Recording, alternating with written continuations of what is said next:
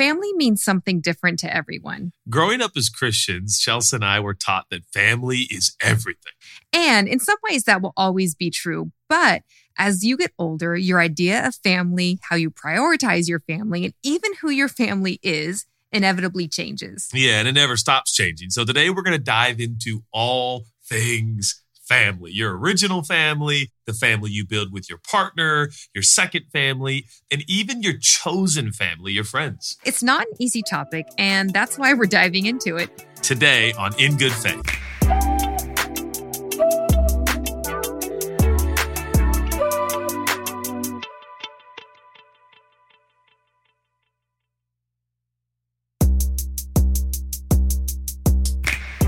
Hey everyone, welcome back to In Good Faith. I say welcome back because I'm hoping it's not your first time, but if it is your first time, all the more welcome to, I'm gonna put on my good radio voice, In Good Faith. And we are so excited about our conversation oh today. Word.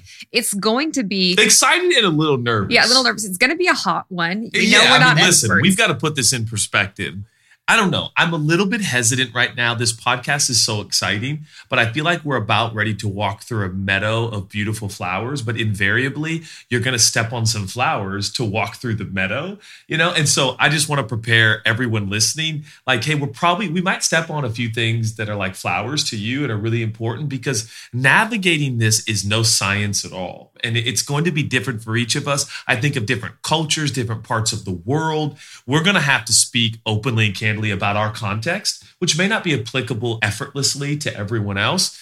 But it's our way of just going, hey, let's open up the dialogue here about the second family, the chosen family, your family of origin. And boy, there is just so many layers to navigate in this regard. For context, everyone, the reason we're covering this now is we're hoping at this point, things are kind of fresh right now on our mind, our heart, our emotions. Many of us either endeavored to be with our immediate family or were with our chosen family or with our second family. The holidays can create a, a bubbling up of emotion of sorts. So it's kind of a good time and a good moment to exercise around this a little bit and, and, and think through some thoughts and and maybe get healthier in the relationships that matter the most. So when I think about second family, my mind goes back to November 5th, 1999. It was a rainy day in Portland, Oregon, torrential downpour, gray skies, the day that you and I got married and said I do to one another.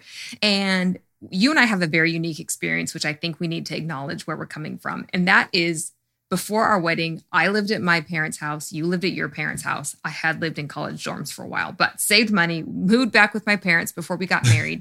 and we literally, I packed up my parents' house. We got married, said I do, hopped into a limousine, got in an airplane. Well, packed up your stuff at your parents' yeah. house. You didn't pack true. up your parents' house. Just my stuff.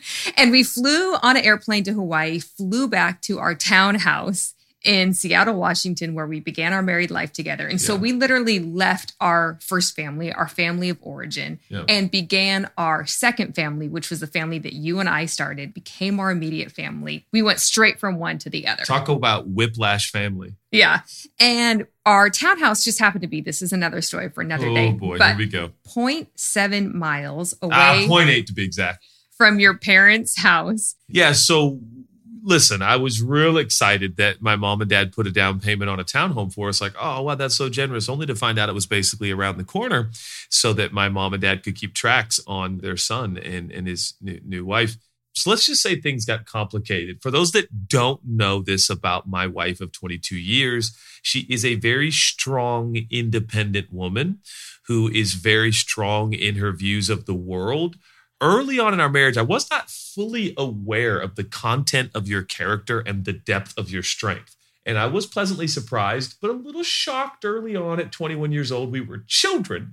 And what I didn't realize, and it's humiliating to say this, I think in the in the first seven I remember. days in a row, my parents were at our house, wait for it, unannounced. Is that true? Was it number? was seven days in a row. Yeah, knocking on our door, knocking one way door. or the other. So I mean, finally, walk to our house. For after, goodness sake. After seven days, on the eighth day, You and I were on a hot romantic date at Red Robin, which is what you do when you're 21 and The newly dirty married. bird, as we used to call it. Splitting a cheeseburger because finances were tight. That's right. And I sat- fries, bottomless. I sat across the booth from you. I remember the exact booth. I could go back to the do too. Redmond Red The Robin emotion. and sit exactly where we were sitting. It's probably been remodeled since. And I said, So are your parents going to spend every day with us? And I looked up from my half of the bacon cheeseburger in total shock, like I didn't even know they had been over. It hadn't even calculated to you Because all I'd ever done was live with them. that this is not normal. So I was like, wait, we're not going to live with my mom and dad and you? Nope, that was not the option. So, sure enough, that evening, your dad came over, the least handy man in the entire world. He came over to attempt to try to He help you. trying. He just wanted to connect him. with you and relate and be a part, but you did the awesome thing that a new husband should do. And I will never forget that, babe. Like looking in his eyes, I was like, yo, dad. He's like, yeah, what's up, son? Hey, trying to put this bookshelf. Was it a bookshelf or something? yeah, like, your dad, the greatest dad on just, the yeah, just all hard. He's like, ah, I got this bookshelf, son, and and uh, maybe ha- give me a hand with it. And I said, well, Dad, actually, I uh, I need to tell you something. Oh, yeah, what's going on, son? So proud of you, Dad. You, you can't come over every day. And I'll never forget the look on his face. And by the way, that was the last day he ever came over unannounced. Yep. He would have never. He would never do it again. He never missed a cue, a social cue, and. uh very few words were spoken by him after I was done. I said, Dad, you, you- I need boundaries. You can't come over unannounced. Please call me before. And he hugged me and left within probably 15 seconds. And he said, I understand. I love you. Gave me a big hug, walked out. And I'm sure that bookshelf never got put together because I certainly wasn't going to put it together. I think I actually invited your mom to come over and help me, and she and I oh, got, it, got it put together. But, for boy, was us- that the beginning Yep. of learning about how to navigate the dynamics of uh, the second family you and I were building together. And to me, that was such an amazing marker, line in the sand, boundary, however you want to call it, to say, no, this is our family now. Our family is me and you. And it prioritized my feelings above your dad's feelings, which was really significant for me because you just, I, I, I didn't know if, you know, like I knew you loved me. I knew you wanted to marry me, but I didn't know if, like, am I, am I really number one? And watching you do that with your dad, your hero, one of your best friends, was really significant and it made our family feel safe and protected and secure. But how did you feel? It was scary, is the only word that comes to mind because you're thinking to yourself, this is the safest people I've known. Whoa, so and true. I've known Chelsea my whole life. I just want to amplify for a moment people who are committing to be their new second family in, in the context of, uh, of marriage or a committed relationship.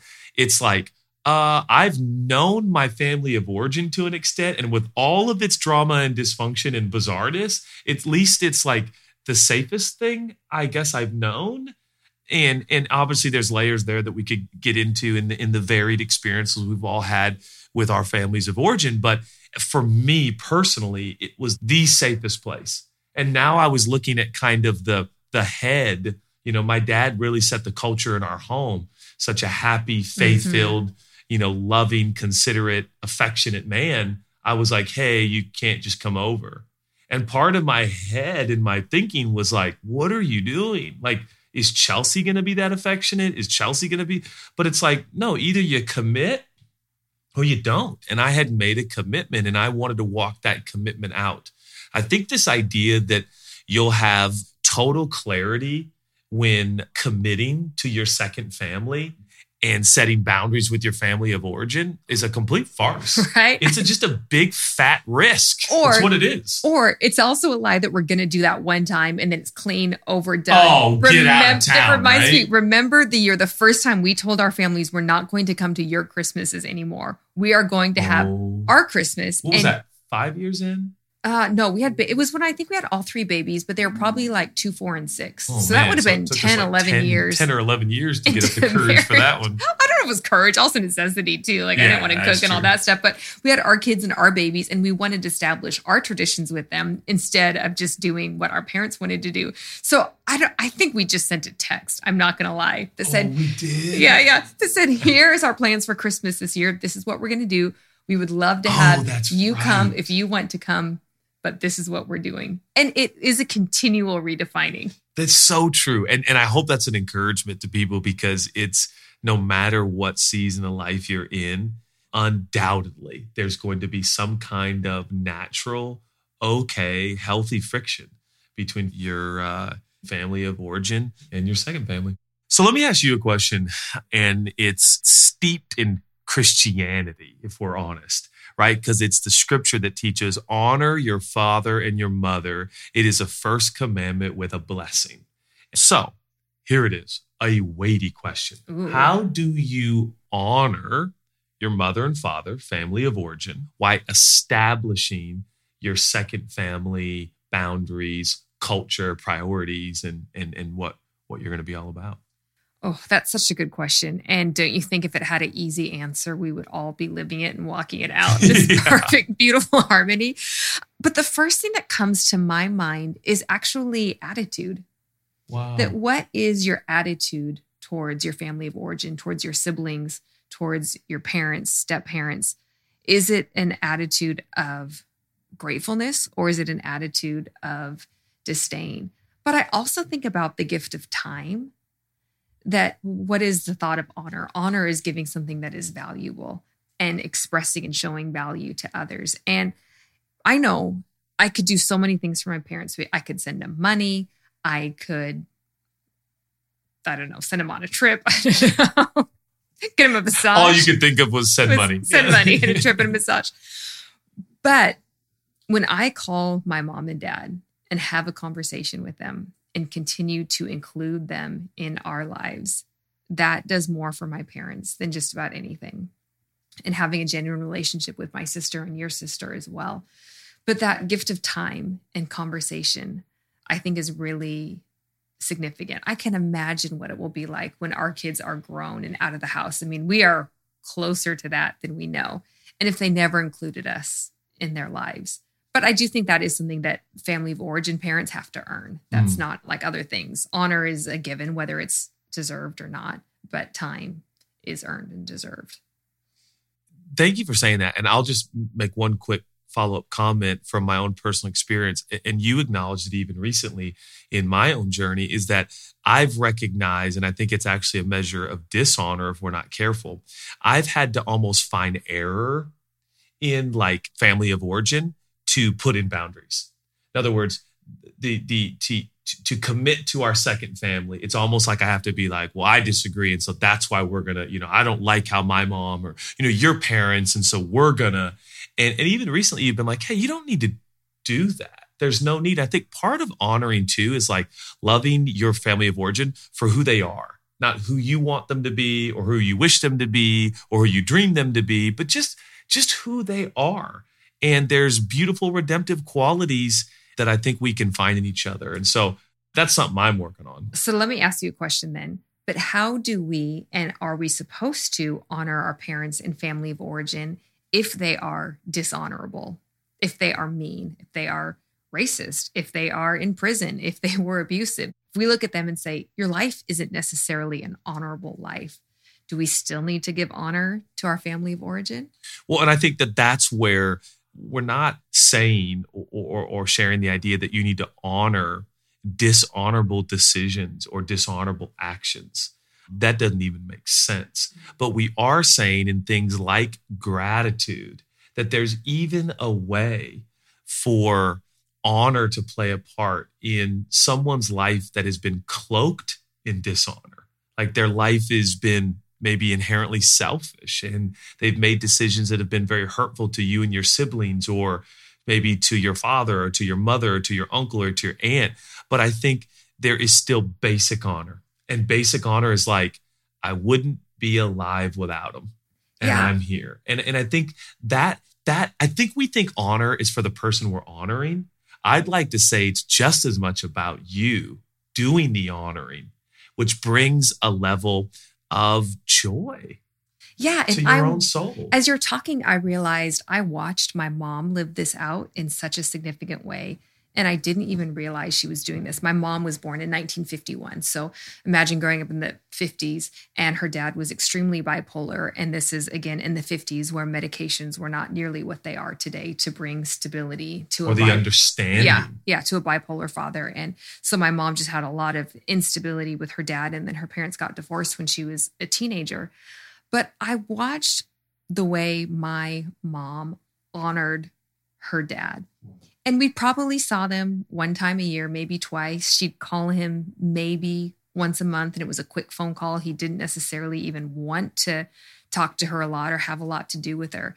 And I don't know what it did for him, but I know what it did for my mom.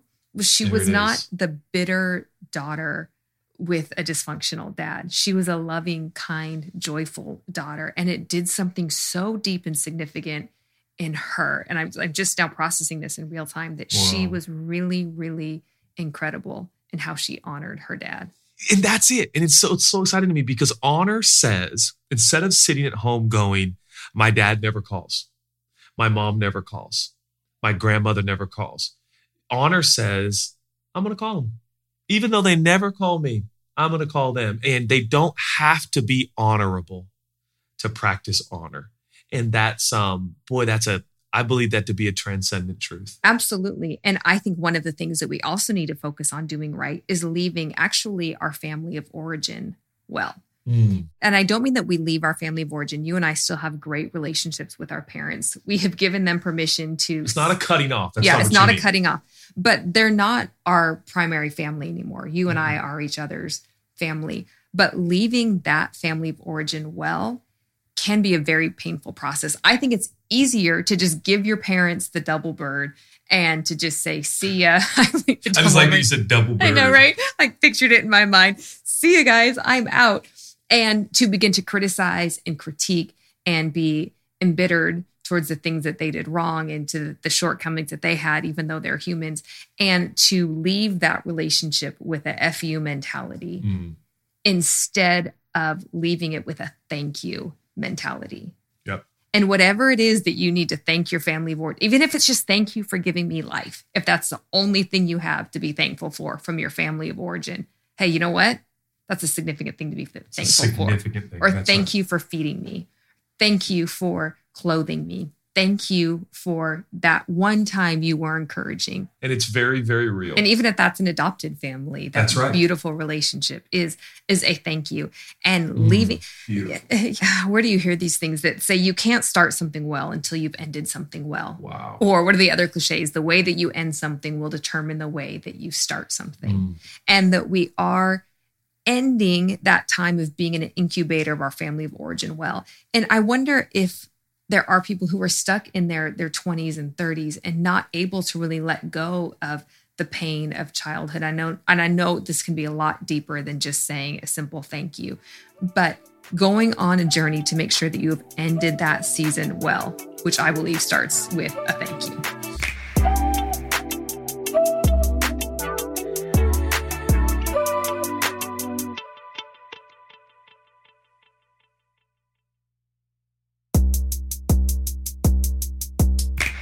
Babe, we got married so young. Baby. Right? And the truth is, a lot of people, and probably very Well, it's wisely, more normal. Uh, more normal, don't get married till later and, and sometimes don't get married at all. there is such a unique season of life that I think so many of our friends find themselves in where you aren't a part of your parents' family anymore, but you don't have a second family, which is a husband or a spouse and children. And so we end up needing to create a family of choice or a chosen family. How would you define that, or what do you think of when I say that? Yeah, the chosen family to me is the incredible friendships we develop, which sometimes, and guilt can ensue. You feel a lot more bonded and closer sometimes to your chosen family than your family of origin. Yeah, because the first time I heard the phrase family of choice, I Mm. will be honest, I really reacted to it. Really? Yeah. I, I actually remember where we were and uh, I didn't know that. Mhm. And I didn't like it. And I've been trying to figure out why. I realized this. I watched my parents bury all of their parents and realized that when you bury your parents, your siblings are the only people who are going to be burying their parents at the same time that you're burying your parents. Mm-hmm. And I think I, when I heard that family of choice expression, I saw that picture in my mind and I thought, what? We're just supposed to leave our siblings and forget about them to go for these friends and these roommates who we choose because it seems more happy and convenient. And what's going to happen to us later on in life? If we have a mindset that we can choose family, that we can leave family and choose this group of friends, and then, well, those friends aren't serving us anymore. So then we're going to choose another group of friends, and then we're going to choose another. What does that do to our heart, to our psyche, mm. that family actually was intended to be the most stable structure and system that we have to build our lives around. And then all of a sudden it's not because we can just choose it. We can choose to come and we can choose to go. I think of, you know, our background as Christians and evangelicals. There's this, you know, don't you touch the family, right? And so I do think there's like, wait a minute, is is second family, chosen family lessening your actual real family? Like, for instance, I've told friends before, like, yo, we're family. And I've had other friends push back and be like, yeah, but we're not. And it's important to remember that. It's like, oh, whoa, okay, yeah, for sure. But then there are these deep, important, valuable, life transforming relationships that are in the category of friend. And oftentimes you spend, as you grow in life and get older in life, you spend far more time actually in your day to day, everyday life, particularly if it's proximity. Of course, I think the sensitivity that I feel and you feel is some people don't have a mom, they don't have a dad. Dad's never been there, or dad passed away when they were young. They've never met their mom. There's this extraordinary opportunity to go, yes, but you can have a chosen family. So there's a lot of hope and there's a lot of aspiration that that's so very beautiful. Yeah. And it's exactly what you just said that caused me to change from my initial reaction of being a little bit taken aback by the phrase family of choice. Yeah. To really accepting it and being grateful for it wow. and seeing the need of it. I know so many of our friends are not married and single and into their 30s and 40s, and they have done beautiful jobs of creating and developing a family of choice. And if you're going to replace a family, if you're not with your family of origin anymore and you don't have a second family anymore, we need our friends to become a family of choice. It's a necessity for us as human beings. But people who are building a family of choice, how can we be intentional with that to meet the need that we have to have people who are close by? Yeah, well, I mean, if I had the curt, short, brief, brilliant, potent answer to that, I would publish a book immediately and it would sell hundreds of millions of copies. Even your question produces a level of mental and emotional fatigue, even as I sit here. And at 43 years old, I must say, navigating the Trinity, the family of origin, the second family, and the chosen family, we'll call it the Trinity of top tier relationships in your life. And I must admit, these last couple of years where there has been a strain on nearly everything, but specifically relationships. I had a friend recently tell me, I've wanted to pull away from you. And when he said that, I was like, we need to be a little more honest. And I think people are feeling overwhelmed. They're feeling exhausted. They're feeling fatigued. I have felt a sense of, you know what? Screw it.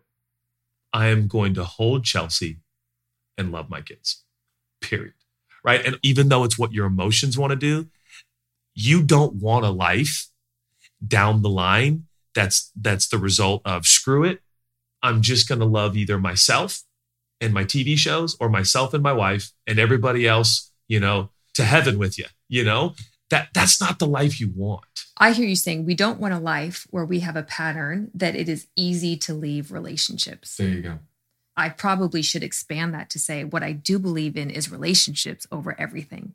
That the relationships that we have, and I'm not talking of the 100 people, the 200 people who we know by name, probably more than that. I'm talking about the, the 10 people who are close to who we do live life with on I a agree. consistent basis, including our sisters who we're both close to. Yep. That we don't want to live a pattern that is leaving those relationships easily, that those relationships are hard to leave. And when I think about what does it take to create a second family or a family of choice? The word intentionality comes to mm. my mind. And I do think there are things that we can learn from the process of marriage that can inform the process of creating a family of choice. Wow. And I think those two things would be leaving well, that we have to leave where we have been well. And the second would be actually vows.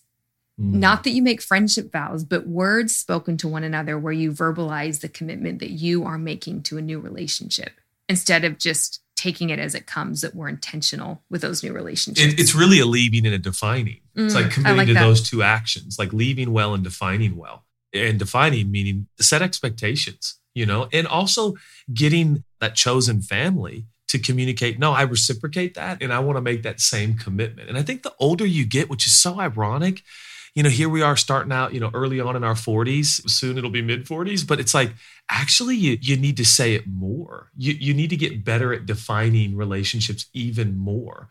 But can I just stop for a moment? Because leaving well, what we need to celebrate for a moment, and if this is the only thing you get from this episode, it might be worth it. For everyone out there who's going through extraordinary pain because of a relationship that's either ending, transitioning, or being redefined. So, by definition, you're leaving. If it's hard to leave, it's because you've done something right, mm, so not good. wrong. And so, I think these chosen family relationships, these friendships that change, and oftentimes the out of the trinity of the top tier relationships, it's the chosen family that the door is a little bit more frequent in exiting and entering. That that if that's hard, that's okay. And I know this sounds strange, but I'm talking to myself right now because we've had some changing chosen family relationships over the course of the last two and a half years. It's been one of the most painful things in my life. But I've realized that the depth of pain that you and I have experienced is because we committed to give our heart to these relationships. Yeah and there's a detangling that just takes time and it is painful. And so this is one of those episodes where it's like, if this creates more pain for you, you might be doing it right and not wrong.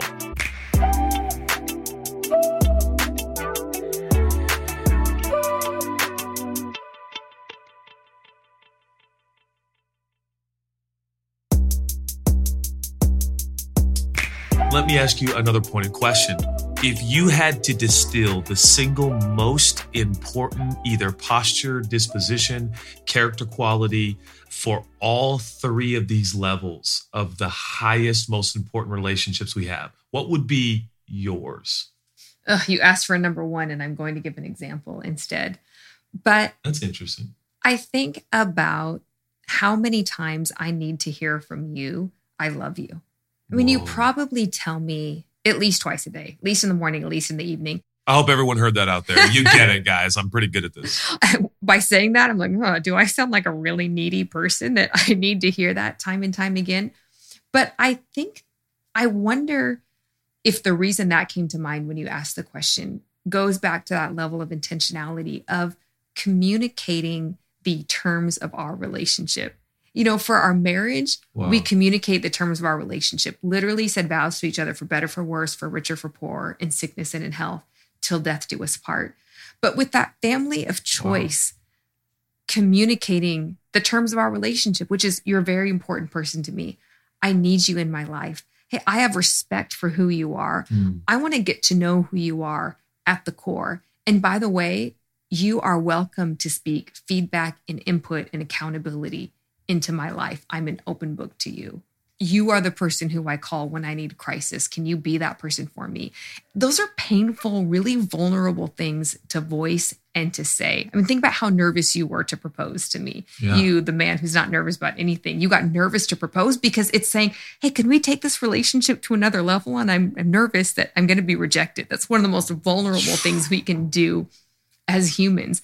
But in that family of choice, to actually voice those vows, voice those negotiations, voice that intentionality, and then rehearse them. And then as often as here I am wow. 23 years later, still need to hear I love you, still need to hear you say, I'm so grateful I married you, continuing to voice that intentionality with both of our second families and our family of choice. And then I think voicing gratitude continually back to our family of origin.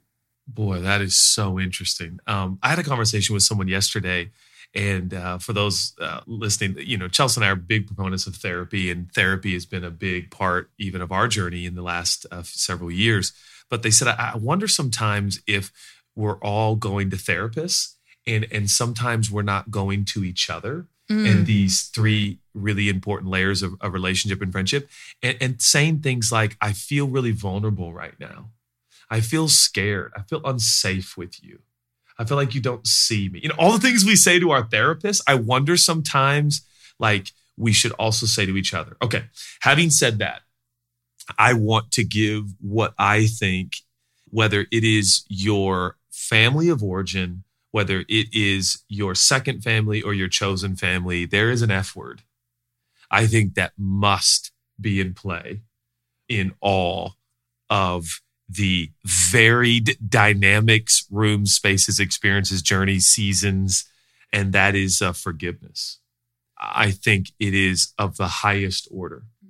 It's right up there with gratitude and clear communication and vulnerability. It's forgiveness. I mean, listen, you ain't ever going to keep that family of origin long term without an ability to forgive. And I hope that it's more than cover up. I hope that it's more than pretend. Forgiveness says, I know what was done. I see it. I acknowledge it. Hopefully, the person who did it, or if I did it, we acknowledge it together and we look at each other and say, but it's forgiven. And now we keep moving forward. And then you play that out, obviously, with the next two levels of tiers of relationship. But I think it's twofold. It's, it's not only forgiving what was done to you, because invariably, if you commit to these three layers of relationship at the highest level, you are going to get hurt. I can 100% guarantee you're going to get hurt, but you're also going to hurt. You're going to do some hurting. Yeah. It's just yep. the way it is. So not only do you have to forgive others, but I wonder sometimes if the hardest thing is to forgive ourselves, to forgive yourself for the wrong that you did Oh, when I think about the things, mistakes I know I've done, particularly in parenting, mm. it's so much easier to forgive the kids than it is to forgive the things that I know I didn't do perfect and right. And I love that you gave that as a toolkit because what forgiveness does is it keeps us staying in relationships. It keeps us out of a pattern of easily changing and exchanging relationships when it becomes hard or inconvenient or painful. Yeah. It keeps us in because there is a beautiful significance to relationships that last the distance. And they're not going to be all relationships, yeah. but the longer they last, the more precious and beautiful they become. And so not giving those up lightly. And when you say forgive, it doesn't mean always staying in a painful situation. Mm-hmm. There are times, especially when it comes to our family of origin or second families, where there's abuse and things where we need to get out. So it doesn't mean we stay in it, but we let the pain go. And can I say just one last thing on? To, and thank you for saying that because that's where I, where I was going forgiveness for those that aren't good at it or like, I don't get it or I don't want to do it. It's fine, whatever. Let's just move on and pretend it never happened. Forgiveness is a gift and it's something that you give. It doesn't have to be earned. But you know what? Forgiveness can be a parting gift. Well said. It, it, can be a gift you give to people you live life with, but it can be a gift you give to people that you're moving into a new, letting them go to a new chapter and you yourself go to a new chapter. And so if you know how to give a gift, it's not always easy to give a gift because you wonder, will they receive it? But let's give that gift in all layers of relationship and love. Let's keep giving the gift of, of forgiveness. Agreed. And that will enable us to have those deep mm. levels of family, whether it's our family of origin, having a healthy relationship with them, our second family, and our families of choice. Will you pray for us as we conclude this episode? Um, God, thank you. Thank you that you're here. Thank you that you're present. Thank you that you're available. Thank you that you're involved. And thank you that you said you put the solitary in families. You revealed yourself as a father. And so we trust you. Help us navigate these three levels of family. Give us the courage and the fortitude and the strength to communicate, practice gratitude and forgiveness. I pray for everyone listening, the hurt and the pain, that we have all experienced in the dynamics of these friendships and relationships. Honestly, it can be very overwhelming, God, but I pray you'd comfort us. I pray you'd heal us and give us the energy to get up again and move towards people in relationship.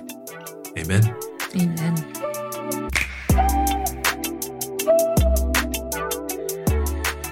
This has been a presentation of OBB Sound, SB Projects, and Cadence 13. Executive produced by Chelsea Smith, Judah Smith, Michael D. Ratner, Scott Ratner, Elias Tanner, Scooter Braun, Scott Manson, James Shin, and Chris Corcoran. Produced by Grace Delia. Co produced by Kyle Vanuya of SB Projects. Produced by Lauren Lagrasso and Serena Reagan of Cadence 13. Edited, mixed, and mastered by Adam Macias. Original composition by Colin Gilliard. Production support from Rachel Cruz. OBB Sound is an OBB media company. Cadence 13 is an Odyssey company.